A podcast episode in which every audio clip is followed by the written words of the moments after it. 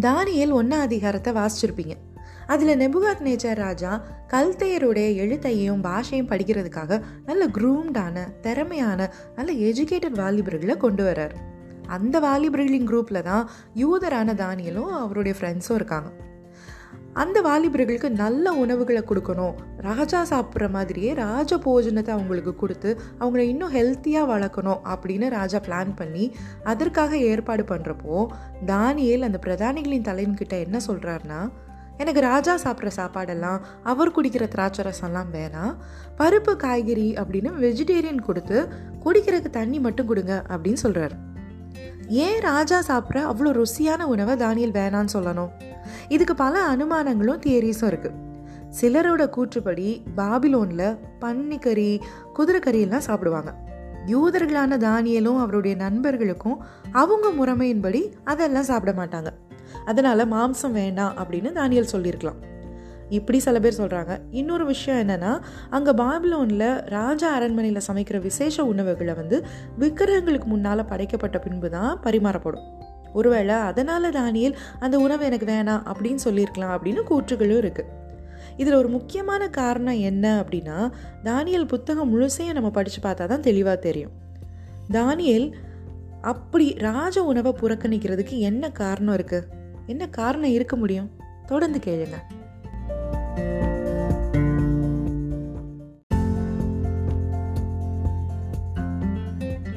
ஒரு பந்தியில் உட்காந்து சாப்பிட்றது அப்படிங்கிறது பந்தி பரிமாறுறவங்களோட நல்ல உறவையும் நட்பையும் அவங்களோட ஒரு அனுசரணையும் வளர்த்துக்கொள்றதுக்கான அடையாளம். இப்போ கூட நம்ம மக்கள் திருமணத்துக்காக ஒரு பொண்ணு பார்க்குறாங்க அப்படின்னா பூ வச்சு அந்த பொண்ணு தான் மணமகள் அப்படின்னு முடிவாகிற வரையும் பொண்ணு வீட்டில் கை நினைக்கக்கூடாது சாப்பிடக்கூடாது அப்படின்னு சொல்லுவாங்கல்ல? அப்படி. உணவுங்கிறது பரிமாறுபவர்களுக்கும் அதை சாப்பிட்றவங்களுக்கும் ஒரு ஐக்கியத்தை உண்டு பண்ணுறது ஏசு கிறிஸ்துவனுடைய அந்த லாஸ்ட் சப்பம் திருவிருந்து கூட அப்படி கிறிஸ்துவோட ஒரு ஐக்கியத்தை உண்டு பண்ணுறதுக்காக தான் அப்படின்னு நம்ம எல்லாருக்குமே நல்லா தெரியும்.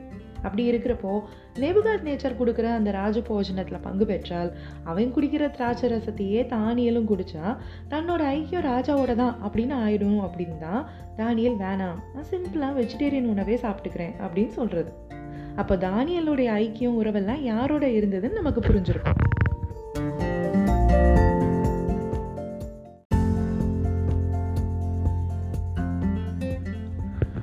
கல்தையருடைய பாடங்களை படிக்கிறதுக்கு தானியல் மறுக்கல.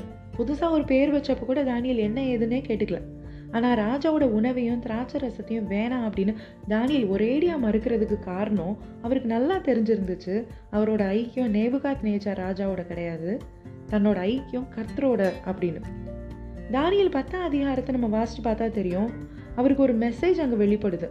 ஒரு யுத்தம் பற்றின ஒரு மெசேஜ் அது ஒரு சத்தியமான மெசேஜ் அவருக்கு அது வெளிப்படுறப்போ தானியல் வந்து என்ன ஏதுன்னு யோசிச்சுட்டு அவருக்கு அது சரியாக விளங்காததுனால மூணு வாரம் அதாவது இருபத்தோரு நாள் வந்து ருசியாக எதுவும் சாப்பிடாம உபாசம் இருந்து ஜெபிக்கிறார்.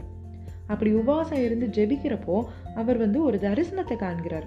மனுஷ ரூபமாக இருக்கிற கர்த்தருடைய தூதன் ஒருத்தர் வந்து அவருக்கு நடக்க இருக்கிற காரியங்களை இது இது இன்னது தான் அப்படின்னு தெளிவாக விளக்கமாக சொல்கிறாரு அப்படின்னு நம்ம அந்த தானியல் பத்தாம் அதிகாரத்தில் பார்க்குறோம் அதில் அந்த மெசேஜை கொண்டு வர்ற கர்த்தருடைய தூதன் என்ன சொல்வார்னா இந்த காரியத்தை நான் உனக்கு வந்து சொல்கிறதுக்கு என்னால் முடியல. என்னால் டக்குன்னு வந்து சொல்ல முடியல. பெர்ஷியாவோட ஆட்கள் வந்து என்னை வந்து பிடிச்சி நிப்பாட்ட ட்ரை பண்ணாங்க. ஆனால் மிகாவேல் வந்து அதை வந்து அந்த தடைகளை நீக்கி போட்டனால நான் டக்குன்னு வந்து உங்ககிட்ட இந்த காரியத்தை நான் வெளிப்படுத்துகிறேன் அப்படின்னு சொல்வார். பார்த்தீங்கன்னா உபவாசங்கிறது வெளிப்பாடுகளையும் தரிசனங்களையும் கொண்டு வர்றது.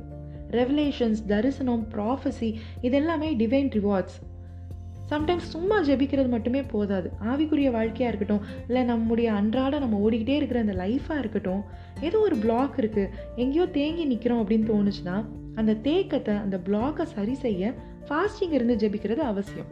இங்கே கர்த்தருடைய தூதனுக்கே வந்து தடையாக இருக்கிற அந்த காரியங்களை இவருடைய ஜெபம் இவருடைய உபவாசத்தினால மிகாவேல் வந்து அந்த தூதனை ரிலீஸ் பண்ணி அந்த காரியத்தை அந்த மெசேஜை கொண்டு வந்து தானியல் கிட்ட கொண்டு வந்து சேர்க்கறதுக்கு ஹெல்ப் பண்ணியிருக்காரு.